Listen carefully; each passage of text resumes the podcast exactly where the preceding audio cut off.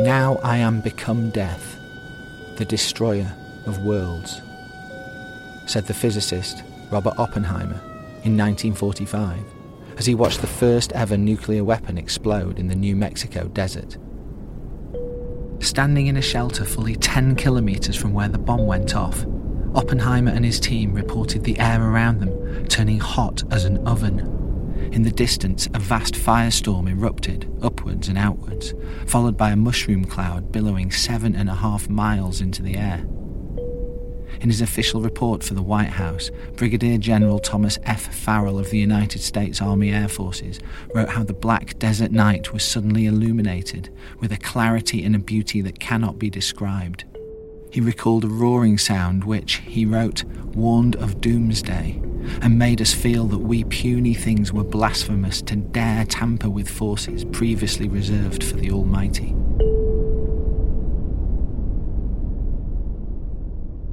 Oppenheimer's epoch defining weapon would be deployed twice by the US Air Force in the weeks that followed. Two single 10 foot long bombs, each weighing several tons, each killing tens of thousands of people in the Japanese cities of Hiroshima and Nagasaki. Those twin nuclear strikes of August 1945 brought an immediate end to the Second World War, a horrific climax to a conflict of unprecedented horrors. Hiroshima and Nagasaki both now thrive again, of course, and today both cities host wonderful, stunningly powerful peace museums as monuments to what happened there. They tell the stories of people going about their daily lives, working, shopping, walking to school, when from nowhere a gleaming white light in the sky turned them almost to dust. In some cases, only their shadows remained, scorched into a sandal or a paving stone, and now preserved for all of time. As I record this podcast today, almost 80 years later, pretty much every person on the planet has lived their life in the shadow of the nuclear threat. And we just got used to it, I guess, which is kind of weird when you consider what's at stake. In the 1950s and 1960s, it must have felt so horribly real. But by the end of the Cold War and the collapse of the Soviet Union, everything seemed to have changed for good. The end of history was boldly proclaimed. By the start of the 21st century, the idea of an actual nuclear war seemed pretty far fetched. And then a lot of things which have happened since the start of the 21st century have seemed pretty far fetched the world's worst terror attack played out on live TV in the middle of New York City. The most disastrous Western military incursions in decades, with hundreds of thousands killed across the Middle East. The worst financial meltdown since the Wall Street crash. The rise of nationalist, populist, post truth governments in many of the world's largest countries, including the United States. A global pandemic which killed millions and left the rest of us locked in our homes Safe to say the 21st century has not yet been the wondrous age of jetpacks and moon safaris we were promised. So perhaps we shouldn't be surprised then that almost from nowhere, 2022 has brought with it an unwelcome revival of the spectre of nuclear war. President Putin has ordered Russian military commanders to put the country's strategic nuclear forces on special alert. He said any nation that attempts to interfere with his invasion would be met with consequences they have never seen. He reminded everyone he's got nuclear weapons, which starts to set off people being worried. Vladimir Putin's saber rattling on nuclear weapons last month, coming in the days immediately after his illegal and murderous invasion of Ukraine, was a bolt from the blue, the sort of language we hoped we'd never hear again from a Russian leader, a message designed to intimidate the West. And yes, it was certainly pretty unnerving to hear, to these sensitive ears anyway. And it got me wondering is that it now? However, this crisis plays out, are we back now to an age of nuclear tensions? How worried should we actually be? I think we should be extremely concerned. A leader from a nuclear power is floating the use of nuclear weapons, is putting his nuclear deterrent on high combat readiness. So I think we should take this seriously. I am worried. The reality is, in situations like that, when people are left without an exit, there is a tendency for them to try to escalate in order to get out of a situation. You uh, run the risk of him resorting to more extreme measures, and certainly within the military doctrines of the Soviet Union, the use of battlefield nuclear weapons is not excluded. So that is a very serious problem. From Politico, I'm Jack Blanchard, and this week on Westminster Insider, and I still can't quite believe I'm having to say this, we're taking a cold, hard look at the chances of an actual nuclear war breaking out in Europe, and how on earth, in retrospect, we managed to avoid one already.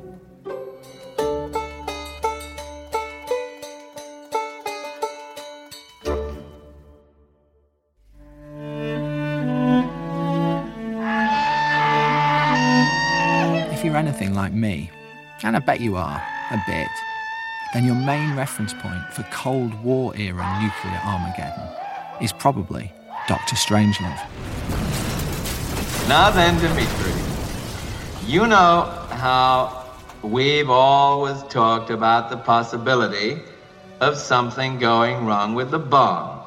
Stanley Kubrick's 1964 satire remains the definitive piece on a post war nuclear arms race between the US and the Soviet Union, which had spiraled completely out of control. Well, now, what happened is um, one of our base commanders, he had a sort of, well, he went a little funny in the head. He ordered his planes to attack your country. Let me finish, Dmitri. Well, listen, how do you think I feel about it? Watching the movie back now, it's a sharp reminder of how completely insane that whole period of human history actually was, but also of how many of those Cold War assumptions, the risks, the threats, the things that might go wrong, actually remain in place today. The United States tested its first atomic weapon in 1945, then used bombs on Hiroshima and Nagasaki. This was the first and the only time that nuclear bombs were used in the times of war. And then uh, the Russians, of course, got their nuclear weapons in August 1949. This is the Russian historian Sergei Radchenko, a distinguished professor at the Johns Hopkins School of Advanced International Studies. Now, that effort owed much to the efforts of the Soviet intelligence. The Manhattan Project was, of course, penetrated by Soviet spies.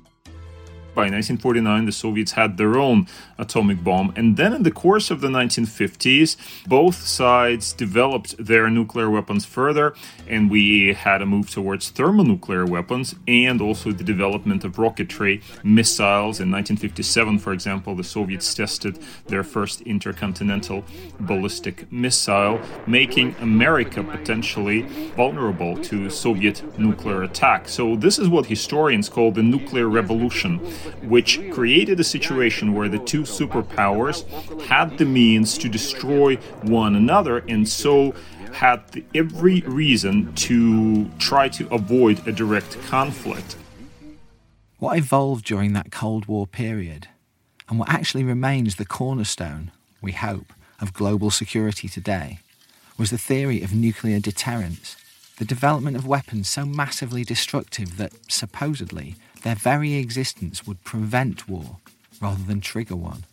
So the theory goes that deterrence basically is a concept about trying to influence an adversary without the actual use of force. This is Dr. Kristin Ven Bruusgaard, an expert on Russian nuclear protocols, military strategy, and deterrence, based at the University of Oslo. The initial idea is that the threat of a nuclear response should convince an adversary not to attack you because of his fear of this nuclear response. And then during the Cold War, after some time, you had two sides of a confrontation that is, the United States and the Soviet Union, who both developed nuclear weapons and both developed capability to respond even after having been attacked.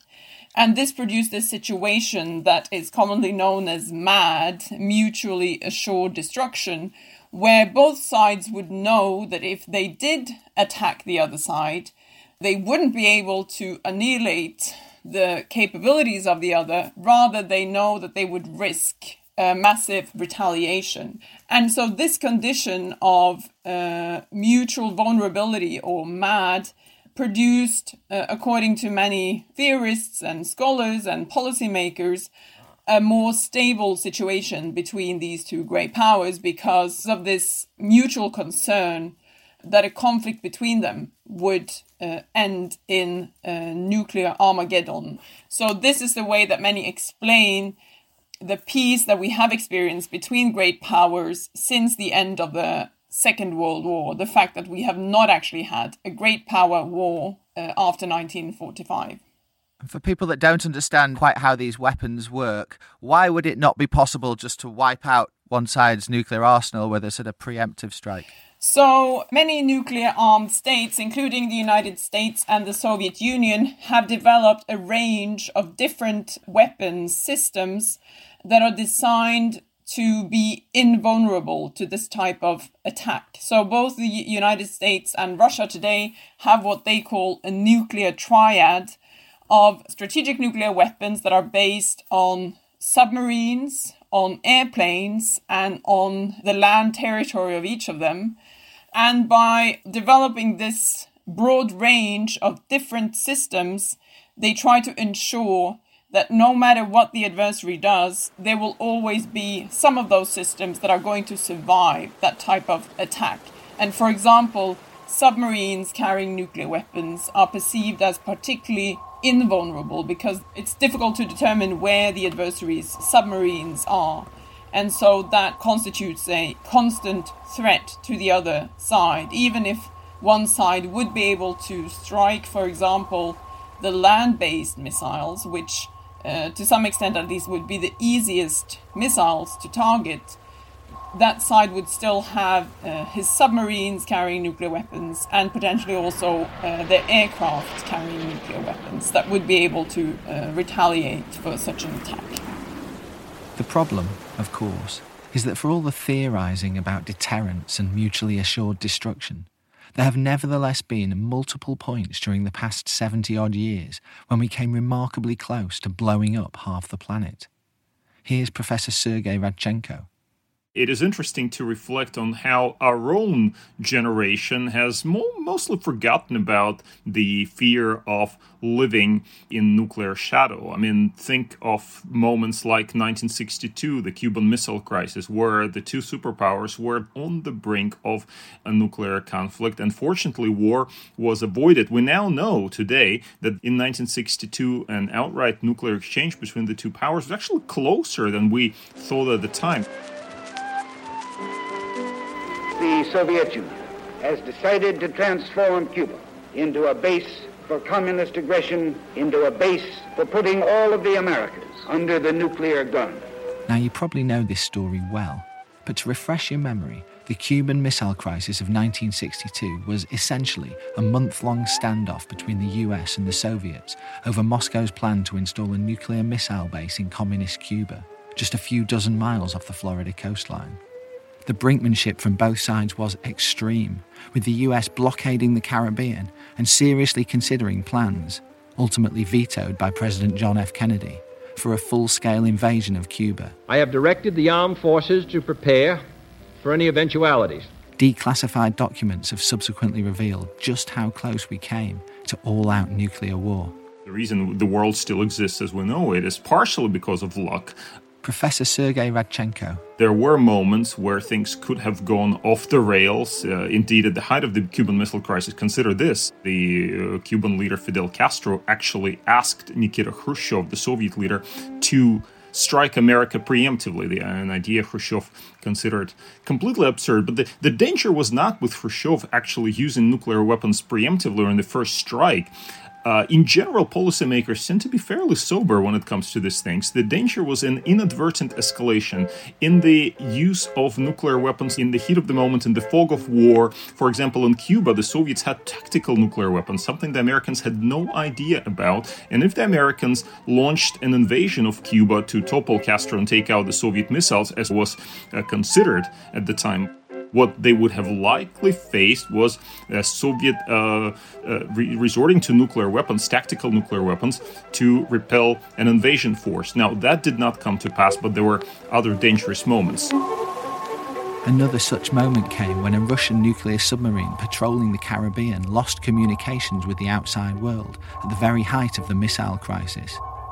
Suddenly facing hostile contact from a 12 strong American fleet, which was trying to force the sub to leave the area, the isolated Russian crew concluded war may already have broken out above the surface.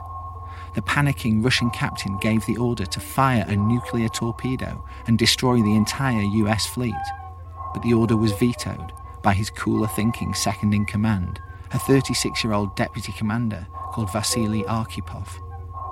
A huge row broke out on board, but Arkhipov held firm. An accidental nuclear war was thus avoided. Sadly, there were many instances when the world came pretty close. Uh, yes, not every time we were on the brink, like during the Cuban Missile Crisis, which I still think was perhaps the closest the world ever came to nuclear confrontation, but there were other moments. Consider, for example, that in 1958, uh, during the uh, Taiwan Straits Crisis, where the Chinese People's Liberation Army was shelling Jima Islands held by Taiwan just off the coast of China. At that time, the American military leadership, at least, considered the use of nuclear weapons to stop the Chinese, but it was President Eisenhower who decided against this. Think also of the 1980s. Again, tensions were running high in Europe. A, the Able Archer exercise in November 1983 may have looked like a preemptive or a potential nuclear strike to the aging Soviet leadership, and they could have reacted to that, we now know, with a, a strike of their own. The Able Archer exercise of November 1983 was a massive NATO war game essentially a practice drill for a nuclear war, so convincing that the Soviet Union genuinely believed the US was preparing a first strike. Soviet nuclear missiles were put at the highest state of readiness in response, ready to be launched at targets across America at the push of a button. We now know from the testimony of Soviet defectors that Moscow was absolutely on a knife edge.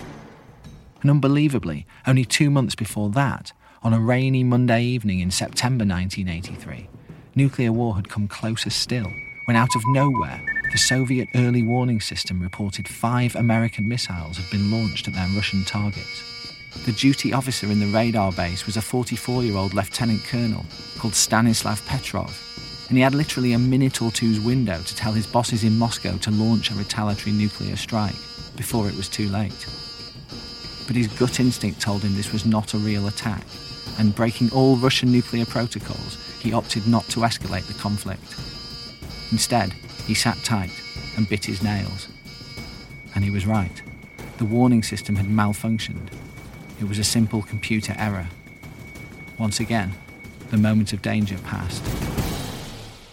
In part, it was luck, certainly, but I think uh, the Soviets also came to realize that well, if things continue like this, we'll just blow ourselves up. Uh, nothing will remain. So, after the Cuban Missile Crisis, both sides realized that they needed to talk, needed to negotiate, and a result of this negotiation was the first nuclear arms control agreement, which was the uh, Partial Nuclear Test Ban Treaty signed in August 1963. Now, after that, uh, negotiations continued, and we had the movement towards the Nuclear Nonproliferation Treaty, and then after that, a range of other agreements, including the Strategic Arms Limitation Treaty, which was signed in 1972, the ABM Treaty, and so on and so forth. So the strategic dialogue continued uh, throughout the Cold War. Was there some sort of informal channel set up so that they could avoid the sort of miscalculation or misunderstanding that might accidentally destroy the world. Yeah, so a hotline was set up between Moscow and Washington, a direct telephone line to the Kremlin.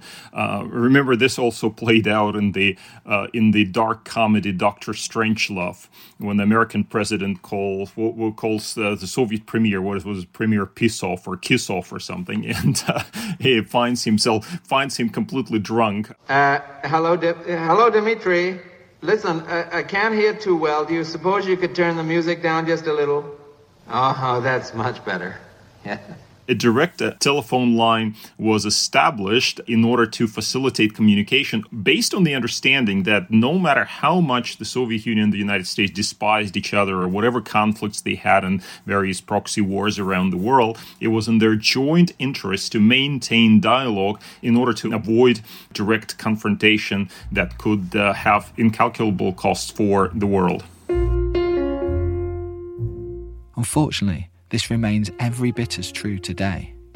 Despite the decommissioning of thousands of nuclear weapons during the late 20th century, despite the various arms control treaties signed by all sides, the stakes right now remain as high as ever they were. The stockpiles of the United States and Russia are much, much smaller than they were during the Cold War. Dr. Kristin Ven Bruusgaard. I think at the height of the Cold War, each of these states had up to approximately 30,000 nuclear weapons. And today, these two states, with the largest arsenals in the world, have uh, between 4 and 6,000 nuclear weapons each, depending a bit on how you count. That's not to say that there are still not risks associated with these stockpiles and that these stockpiles are still very large, but relatively speaking, quite a lot smaller than they were. Substantially, does that actually make much difference? I mean, presumably you can do a heck of a lot of damage with a few thousand nuclear weapons. Many would argue no, probably not, and that with the existing arsenals, both Russia and the United States uh, perceive and believe that they would be able to do what they would deem uh, necessary and that they are able to threaten a credible retaliation, including a massive retaliation for any uh, nuclear attack. So, of course, this is part of the reason why both sides have been willing to reduce their stockpiles to such a large degree, because at some point during the Cold War, uh, I think both sides realized that these stockpiles, the size of them, were basically pointless. Through a combination of luck and judgment, the world emerged from the Cold War period without a nuclear weapon ever being fired. Does that mean that the mad theory was less mad than it sounded? Is it correct to say, as some have argued, that nuclear weapons actually made us safer from disastrous wars? Well, it's it's partially correct. Sergei Radchenko, John Lewis Gaddis, a historian of the Cold War from Yale University, calls this the Cold Peace, precisely for that reason that the nuclear weapons made it uh, less likely that a direct war would break out between the two superpowers. The late IR theorist Kenneth Waltz had this idea that the more states have nuclear weapons, the less likely the conflict or the potential for conflict. A controversial take, by the way, and here's why it's controversial the more states have nuclear weapons, the more likely you'll have some sort of a miscalculation or inadvertent war or something like that. So I don't think Kenneth Waltz's take was particularly convincing. But here's the real tragedy here. Uh, although superpowers avoided direct nuclear combat. They still fought their proxy wars, and those proxy wars in the so called Third World, from Vietnam to Afghanistan to Africa to Latin America to the Middle East, of course, those proxy wars cost millions of lives over the course of the Cold War. So to say that the Cold War was peaceful because of nuclear weapons would be to ignore the millions of people who died in proxy wars. Now, all of this was meant to be ancient history. The Cold War ended, the Soviet Union collapsed, and as the 20th century drew to a close, Russia was shaping up more as a glitzy, if slightly shady, business partner for the West, rather than a military adversary. If you remember, in the 1990s, we had a rather more optimistic view of Russia. This is Sir Simon Fraser, one of the UK's most senior former diplomats, who ran the Foreign Office between 2010 and 2015 before joining consultancy Flint Global. We come out of the Cold War that had been something which had shaped everybody's thinking about international affairs for so many years. And suddenly we're in this whole new landscape. And there was a lot of optimism that not only Central and Eastern Europe would be brought into this sort of democratic European family, if you like, but also that there would be progress in Russia uh, in that direction as well. And at some points, there was even sort of optimistic talk about Russia joining the EU. Russia actually had joined the G8. And that process of bringing Russia into a closer relationship continued, but it began to go wrong. And of course, in 2008, we had the invasion of Georgia, we had the differences over NATO policy on potential expansion to Ukraine and Georgia. And then by 2010, things had begun to go in a different direction. And that was really from 2010 through to 2014 and the uh, problems in Ukraine and the occupation of Crimea. It was a steady process of deterioration of relationship, which led in the end to the removal of Russia from the G8. And in, certainly in UK Russia relations, a pretty frosty sort of atmosphere had set in. Do you think trying to if I can put it this way, hug Russia close after the end of the Cold War was still the right thing to do, even if it's proved unsuccessful now? Yes, I think it was the right thing to do. What was the alternative? Russia, at that point, under both Gorbachev and then Yeltsin, remember, was signaling that it wanted a better relationship with the West. Don't forget that, you know. Uh, and of course, people have made many criticisms now saying we didn't take Russia seriously, we pushed the market based reforms too hard we were sort of too patronizing, perhaps. You can make all those criticisms, and there's something in them all, but I still think the basic aspiration, which was to modernize Russia's economy and bring Russia closer to us politically, was the right aspiration. Whether we handled it right is another matter, but it was the right goal. So, throughout the 1990s and early 2000s, the central strategy for avoiding nuclear conflict was assimilating Russia into the West as much as possible. During this same period, however, Moscow had been badly unsettled by the Western decision to allow some former Soviet and Warsaw Pact states in Eastern Europe to become members of NATO. The Western argument, of course, was, and is, that these were now fully fledged European democracies and had every right to join a defensive military alliance with like minded neighbours if they wished. But Moscow saw it as an act of aggression that would essentially mean US military bases creeping closer and closer to Russia's borders. Indeed, two weeks ago on this podcast, the former UK Foreign Secretary David Owen told me that we can now see NATO's eastward expansion was a mistake, given how Putin has since reacted. We need to ask ourselves whether we got the expansion of NATO right, and I don't think we did, frankly. In 2008, George W. Bush committed NATO to allowing Ukraine and Georgia to come into the NATO alliance. Up, up until then, it had been left an open question. Now, the historians will definitely say this was a mistake, that this should have been handled in a different way. It doesn't justify what Putin has done one little bit, far from it. But I, I, I think we've got to recognize we missed some opportunities. I asked Sir Simon Fraser, who in 2008 was the Foreign Office's Director General for Europe and Globalisation, if he agreed. Well, I think you need to look at two things. There was EU expansion and there was NATO expansion. Let's start with EU expansion. I think that was a very sensible thing for us to do. After all, it was actually very strongly a British policy. Why? Because you had these countries which had been in the Warsaw Pact, which was suddenly sort of come out of it and had really nowhere to go. And we wanted to secure them and their societies as democracies in the European family. And frankly, we thought we owed them that morally after everything they'd been through in the Cold War. So I think that expansion was both sensible, it had a sensible political objective, and it was the right thing to do. Now, of course, it, uh, the, the, further east it went, and particularly when it went to Ukraine, with its integrated economic relationship with Russia, that became more contentious. NATO, more difficult, because, of course, it's a defensive military alliance. And although we say it's defensive, I think President Putin, for one, sees it as more offensive through his lens. Uh, I don't think it was wrong to expand NATO. I mean, countries asked for membership, and I think it's very difficult to say to European democracies, no, you're not going to join. But of course, there's always been this very difficult question then as to what is the eastern border of NATO and how far do you go. And we have countries like Ukraine and Georgia where it is really difficult, which were actually not only occupied Warsaw Pact countries, but actually were part of the Soviet Union at the time. It's difficult to expand NATO there without, I guess, incurring or creating a sense of perceived threat on the other side. Diplomats like yourself, if not literally yourself, must have been making those calculations at the time you know, how will this be received in Moscow? Is this too provocative? Are we making a long term strategic mistake by including, for example, the Baltic states? I mean, they must have been thinking about that stuff at the time. Yeah, it was thought about at the time. Uh, of course, you know, it was a different circumstances at the time. You know, when you apply hindsight, you may think, well, we might, maybe that wasn't the right choice. But certainly in the case of the Baltic states, small uh, countries which were looking um, to the European Union, but very close to the Scandinavian countries, Uh, I think there was a very strong reason why we uh, embraced them. Uh, Ukraine is a very different thing. It's a very large country. It's much more integral to the sense of, of national identity of Russia, I, I think. So I think you can draw distinctions between them.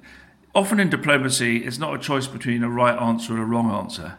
It's a choice between shades of grey, and you know wherever you draw the lines, you might always feel that you could draw them differently. There's no absolute right or wrong. Inside NATO itself, however, any suggestion that the eastward expansion might have made us less safe, might even have increased the chances of nuclear war, is rejected outright. I, I fundamentally disagree with that. I think this is buying into Putin's narrative uh, and, in a way, false excuse. This is Fabrice Pothier, NATO policy chief from 2010 until 2016, and now chief executive of the political consultancy Rasmussen Global. The real problem for Putin is that most of those countries want to be democratic, free, and sovereign. That's his problem. He cannot stand in his kind of wicked Greater Russia project to have a free, democratic, and sovereign Ukraine. It just doesn't fit in his project. It's not NATO membership or EU membership. These are excuses. It's just the notion to have a successful Ukraine at his door actually meaning that a lot of Russian people are going to look at you and say that this is a more interesting proposition. This is an open society. They're, the economy is interesting. They're working with the Western countries and so on. So this is what he fears most. So the notion that we should have not expanded and therefore not provoke Putin is, is, is a false one. For Pothier, the West's strategic error was not the expansion of NATO eastwards during the 1990s and 2000s but its failure to respond more robustly when Putin launched his first military incursion into Ukraine in 2014.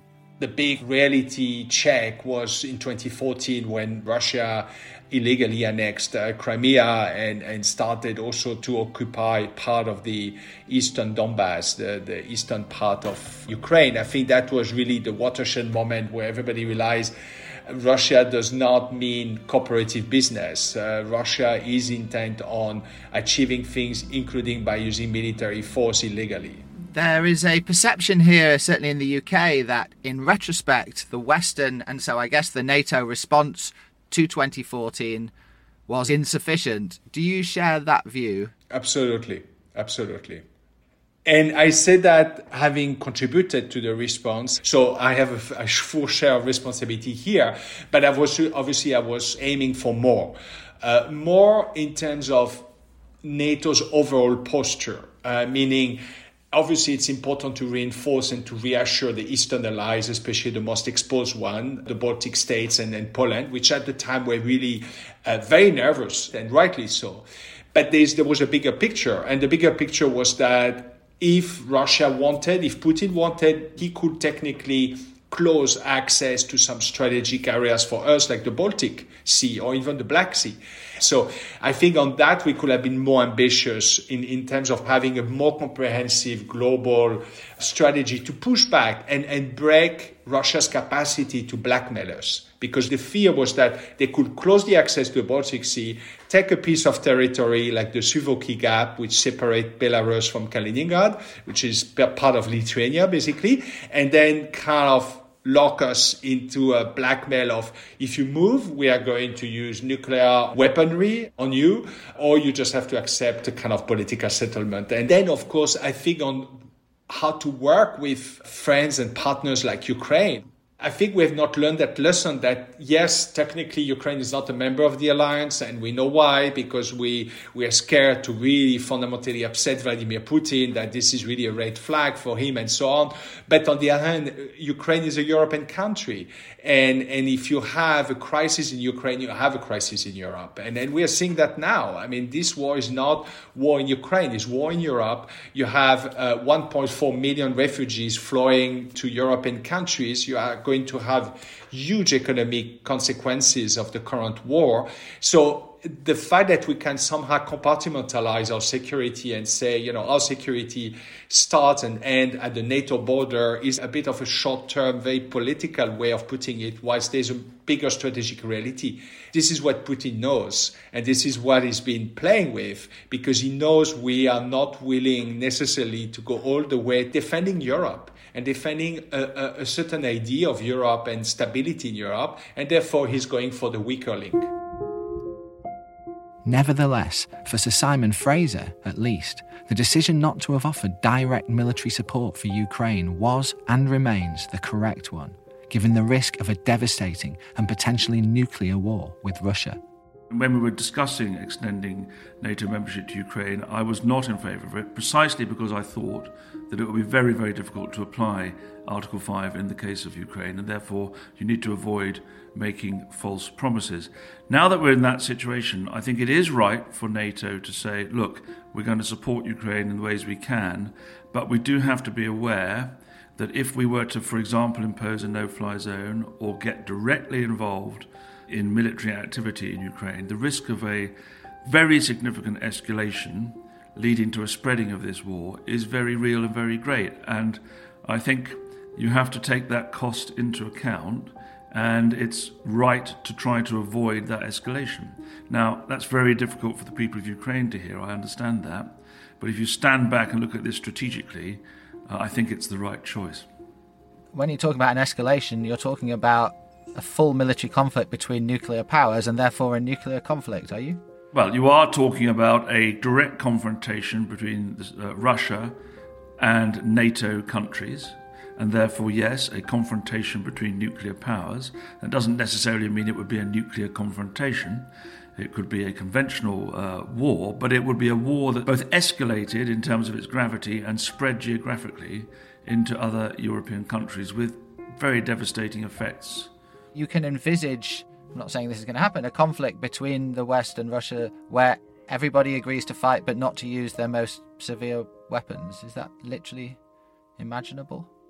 Yes, it is imaginable. Uh, you, you, could have a you could have a conventional uh, war in which both sides recognise that they didn't use their nuclear weapons, but the risk of that is of escalation and miscalculation, and also the risk is that if, for example, President Putin, as would I think be very likely, was losing that war, uh, then you uh, run the risk of him resorting to more extreme measures. And certainly, within the military doctrines of the Soviet Union, the use of tactical nuclear weapons is not excluded. So that that is a very serious problem. And I don't think it's good for Europe, and I don't think it's good for the world to take that risk.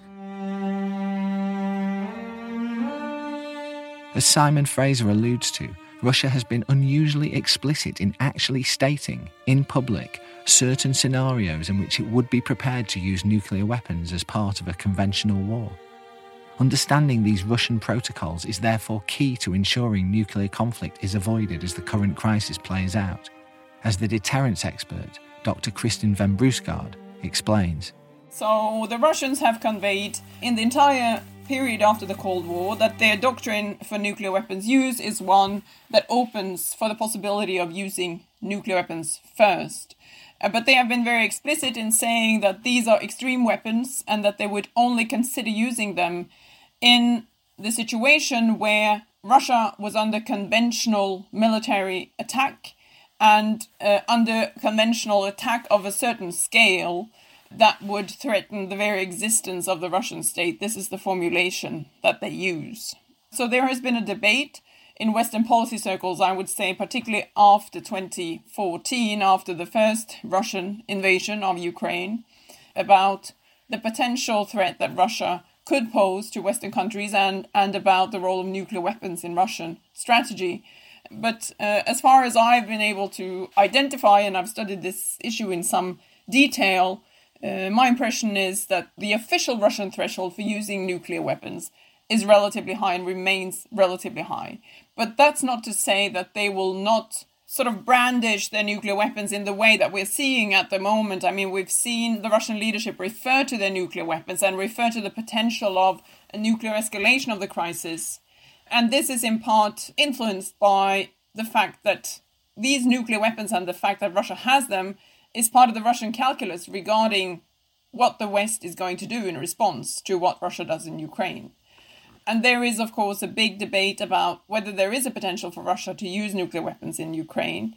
If we are to judge by their doctrine and by what they've conveyed before this conflict regarding their threshold for using nuclear weapons, then this is not the type of conflict where they would want to or would need to use nuclear weapons. They should be able to achieve their objectives with conventional military means. In your judgment, how much stock can we put in that protocol being adhered to, and how possible is it that they could go beyond that to use it in something like a, an invasion that's gone wrong? This is the big debate. My impression is that President Putin has been adhering to Russian official uh, doctrine and the advice of his military advisors for a long time. So his statements about nuclear weapons, also in the past, have been quite closely aligned with what has been uh, Russian uh, doctrine. And at the moment, even though we have seen references to nuclear weapons use, I still think that it aligns relatively well with what the Russians have conveyed before this as well, because they are making references to their nuclear weapons. They're making references to the potential of the escalation of crisis, but that is aimed at, as far as I can understand, influencing the Western calculus regarding whether or not the West should intervene in Ukraine. There are always things that we cannot know, and one of the questions that many are now discussing is, you know, what will an increasingly desperate President Putin do, and what kind of capabilities would he reach for if he conceives of the situation as pressed and where he conceives of, for example, a threat to his own regime. But my impression is also that even President Putin has made repeated statements about how nuclear weapons are a tool only for the most extreme situations just as important as understanding Russia's nuclear weapons protocols is understanding the different types of nuclear weapon at Putin's disposal. The Russian arsenal is what many perceive of as the world's uh, largest, and it also contains a broad range of different types of uh, systems. Uh, so the brunt of the arsenal consists of these strategic nuclear weapons that can fly across continents. But then the Russians also have a large arsenal of tactical nuclear weapons that can also be delivered from the sea, from airplanes, or from land based uh, platforms, and that can travel shorter distances and that also have a lower yield in the actual nuclear warhead. So the Russians have a very wide variety of nuclear capabilities to choose from if you were talking about, for example, the scenario where Russia would consider using a nuclear weapon in Ukraine, then uh, we would presume we, we, would be talking about one of these uh, tactical nuclear weapons and potentially one with a relatively low yield, and where the objective would be to try and shock an adversary into submission. And we do know that there has been deliberation among Russian strategists about that potential, uh, not these days, but in, in the past. But a, a key disclaimer those debates have been about a situation where Russia has been in a conventional war, where Russia is actually under attack with conventional weapons, and where the strategists have talked about the potential of using one nuclear weapon or small grouped uh, nuclear weapons attack against a conventionally superior adversary in order to try and shock that adversary into submission. So, again, they have not talked about this potential in the context of a local conflict, which is how the Russians would describe the current situation in Ukraine. And just so I'm clear what we're talking about, how small is a small tactical nuclear weapon these days?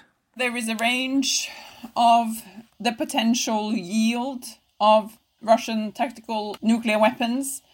Uh, my impression is that most of them would resemble something along the lines of what we saw in Hiroshima and Nagasaki. So that's a small nuclear weapon in the modern context. Right. So not that small. Yeah. Yes, not that small. But then, having said that, they probably have the potential for using warheads with a significantly lower yield as well. But precisely how low the yield, I wouldn't be able to tell. So, those are the weapons available to Putin and the circumstances in which he might use them. Given all of that, I asked former NATO policy chief Fabrice Pothier how nervous he thinks we should be about the current conflict escalating into nuclear war. I think we should be extremely concerned. This is a precedent that a leader from a nuclear power is, is floating.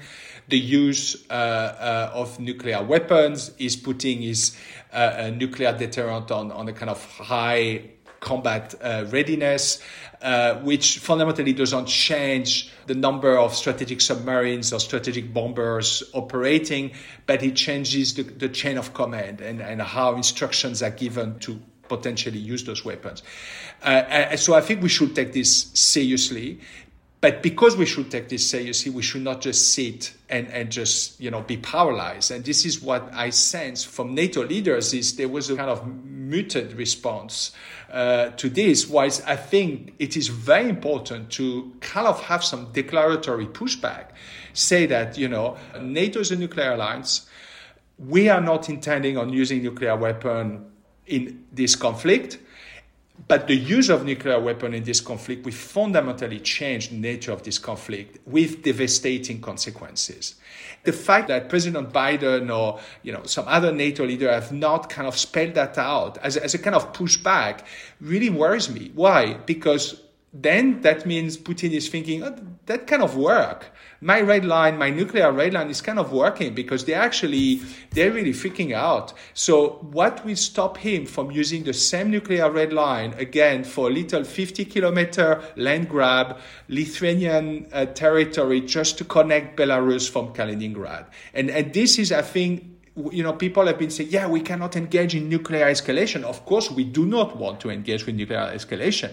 But that's exactly why we need to reestablish some kind of balance in, in how we are going, to, how we are stating the, the, the huge cost of going that way for Putin. And the fact that we have not done it, I think, it sets a dangerous precedent. This is where we need to relearn the language of deterrence and not just conventional deterrence, but also strategic deterrence. Because not speaking that language will actually create ambiguity in Putin's calculus where he will think, oh, actually, that works. It's certainly true, as Dr. Ven Bruusgaard told me, that deterrence theory only works if your opponent has no doubt about your resolve to act. They need to believe, really genuinely believe, that the other side would actually push the button if under attack. Evidently, the nuclear weapons states that are trying to make their threats credible uh, want to do as much as possible to convince the other side that they would respond in this way. Uh, so, all nuclear armed states do a number of different things to try and make this threat as credible as possible. But of course, that doesn't mean that there isn't a debate about the wisdom of actually carrying out that kind of a, a massive uh, strike. And let's just say that we hope we never find out. This whole thing is kind of like a confidence trick, right? As long as both sides believe the other side would do it, then it works. But what happens if one side starts to suspect the other side wouldn't do it, which you sort of get the sense is the sort of thing that Putin might be wondering at the moment? Yeah, so that generates a, a big problem in the system. And this is a part of the policy debate as it is uh, transcribed in, in the Western community because some observers have uh, conveyed this that they, they believe the Russians are not convinced that the West would respond to a nuclear attack. And my impression from the research that I've done on Russian strategy and Russian deliberations is that that's not the case. I think the Russians are still quite convinced that they would experience some type of a response at least I'm absolutely convinced that they know that they wouldn't be able to predict the Western response, which is critical because if the Russians were to carry out a nuclear strike with impunity, they would have to be pretty convinced that this would be risk free, that they would not risk a nuclear response in return. And I'm not at all convinced that that's where the Russians are. I think that uh, Russian strategists and military and political leaders have conveyed repeatedly that the risks such a policy would entail would be insurmountable and that the unpredictability of the escalatory pressures in that type of a situation would be significant, which is why I think that they have continued to convey that these weapons would be used only in the most extreme circumstances. I asked Sir Simon Fraser if he's confident that Putin believes a further Russian incursion into an actual NATO country such as Lithuania would indeed elicit a full scale military response, or whether Putin might think the West lacks the backbone to back up its words with action. He may have thought that before. I believe he would now think that we would do it, we would respond, and, and I believe we would actually.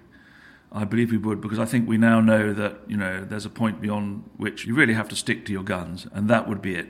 And so I do think there is effective deterrence in the Article Five uh, position, and all the actions that have been taken since he moved into Ukraine, I think, should lead him to conclude that that is the case. So, if we're going to continue to trust the deterrence theory that's guided us through the first 70 odd years of the nuclear age, there can be no hint of weakness within the defensive alliance, and no suggestion that a full scale response would not follow if Putin stepped over the line. But that alone may not be enough to prevent an escalation in Ukraine, as Kristin Ven Bruusgaard told me. I'm concerned about the duration of this conflict. I'm concerned about the potential for what we call inadvertent escalation in the theater. That is, that with the influx of NATO forces to the proximity of the conflict and with an influx of Western capabilities as well that are to be transported to Ukraine, that we could end up in some kind of situation where NATO forces actually came into direct confrontation with Russian forces. And in that scenario, I would be very concerned about the escalatory pressures and think that we would need to take very concrete steps in order to prevent that kind of a situation from escalating. I don't think that the Russian leadership at this point in time would be deliberating nuclear use in Ukraine. But of course, I mean, it's difficult to tell. You know, I can talk about what the official military doctrine says, I can talk about what the military deliberations about this doctrine has been uh, for the past decades, which is what I have been studying quite closely. So I don't think that the Russian military, the Russian general staff, for example, will suggest to Putin that we this is the road we should go down. But I also don't know what the Russian military will do if Putin says, well, now the time has come for this option. And I'm not sure that his advisors, including his military advisors, even if they thought this was an unwise option, if they would protest. And do we know anything about the chain of command system? I think in most people's minds, there's a big red button next to the president that he can press if he ever wanted to do this thing. I'm, I'm sure it doesn't work quite like that. Do we? Do we know how it does work? Well, we think we know some things, but again, uh, several aspects of this are quite uncertain. But uh, the information that is out there uh, indicates that it's not one big red button that President Putin can push and then something happens immediately. First of all, there is a need to ready the forces for nuclear launch. We saw from the statements that were made in the past week that there are different levels of readiness in the strategic forces. So he could uh, change the level of readiness. He could also take measures to make his forces less vulnerable to an adversary strike. But we also know some part of his forces are kept on a more or less permanent uh, readiness, uh, as is the case in other nuclear weapon states, as well as is, is the case in the United States and uh, in the United Kingdom, as far as I understand. But that pertains to the strategic forces. Then, if we talk about the tactical nuclear forces, these are, according to Russian information, in central storages. These tactical nuclear weapons are not dispersed in the military units that would be using them. So, in preparation uh, of using any of those weapons, the Russians would have to start moving the nuclear warheads out of these central storages and out to the actual military. And then, uh, one additional point is that there is a debate about the chain of command and whether or not the Russian president alone could issue the order to launch nuclear weapons. And the information that I've seen so far indicates there are three nuclear suitcases in Russia. That is, that the president has one, the chief of the general staff has one, and the defense minister has one. And most of the information I've seen indicates that to issue an order to launch a nuclear weapon in Russia, at least two of those would have to be active. So, as far as I understand, the Russian president cannot alone issue the order to launch a nuclear weapon. And in any case, his order would have to pass down through the chain of command before it would reach the military unit responsible for that weapon, evidently. It's different from the American system, for example, where the US president could, in fact, alone issue the order. So the Russian system has better checks and balances than the American one, in theory. And that is my impression. Interesting. And and and uh, but as you suggest, the military still has to actually do it. You can issue the order, but they still have to essentially agree to, to do it. Yes. Yeah. Yeah. This is kind of reassuring, I guess, but it really does get to the heart of one of the fundamental problems of relying on deterrence theory. As the historian Sergei Radchenko told me, this whole thing only works if both sides act rationally, even in times of crisis, and even in scenarios where they may already be using overwhelming military force much of our thinking about strategic uh, deterrence and what circumstances nuclear weapons could be used and so on and so forth, they are premised on the understanding the other side is a rational actor. The idea behind MAD, mutual assured destruction, is that uh, uh, each side understands that its own survival is much more important than whatever other grievances they might have. And at the last moment, when push comes to shove, they'll stand back from the brink. Is Vladimir Putin a rational actor? Increasingly, it feels like the jury's out. Was the last American president a rational actor? Will the next one be? And just as importantly, even if both sides are acting rationally, deterrence and rationality only go so far. During the 20th century, as we've heard, nuclear war was on several occasions only averted due to the wise judgment of certain well placed individuals, or frankly, by sheer good luck. Clearly, this is no way to run a planet.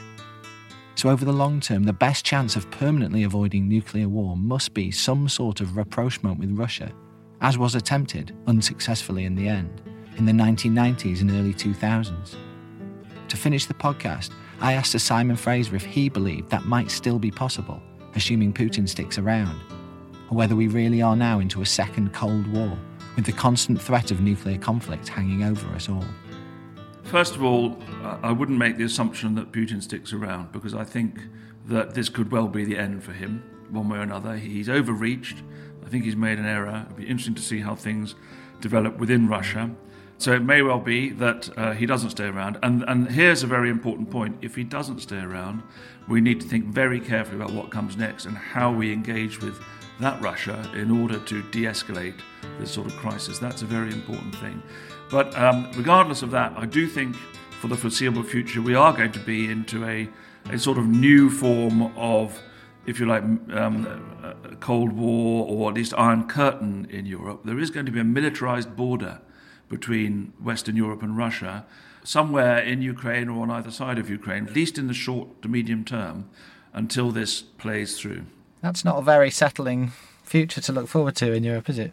Uh, no, it isn't. Uh, it isn't. It's a, uh, it's, it's a very unsettled. I mean, this is the most unsettled perspective that we've had since the end of the Cold War, and indeed, perhaps you know, since 1960s and the Cuban crisis, in terms of the direct threat that we're facing uh, uh, on the continent of Europe.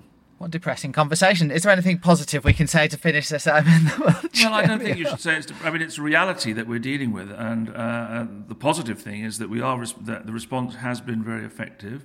The positive thing is that the Ukrainian people have behaved with extraordinary courage, uh, that they have actually, I think, um, undermined the argument that Putin made about Ukraine's identity and its and its its non-existence as an independent state. So that is a positive thing. And the other positive thing is is the unity that other countries, not just the West, but into the whole international community, Japan and many others, have shown in responding against this. So you may, we may get from this the rebirth of a sort of sense of purpose and belief in our values and understanding that you can't just take life for granted and that we do have to fight and struggle to project and protect our values in the world.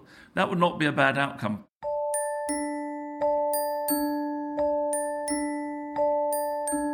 Thanks for listening to Westminster Insider.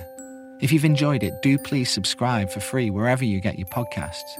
These episodes are not meant to be time sensitive, so why not have a look back through our back catalogue too, for others that you might enjoy? My producer this week was James Tyndale of Whistledown Productions, and here at Politico, my executive producer is Christina Gonzalez, and my UK editor is Kate Day. I'll be back next week for our season finale, and I'll see you then.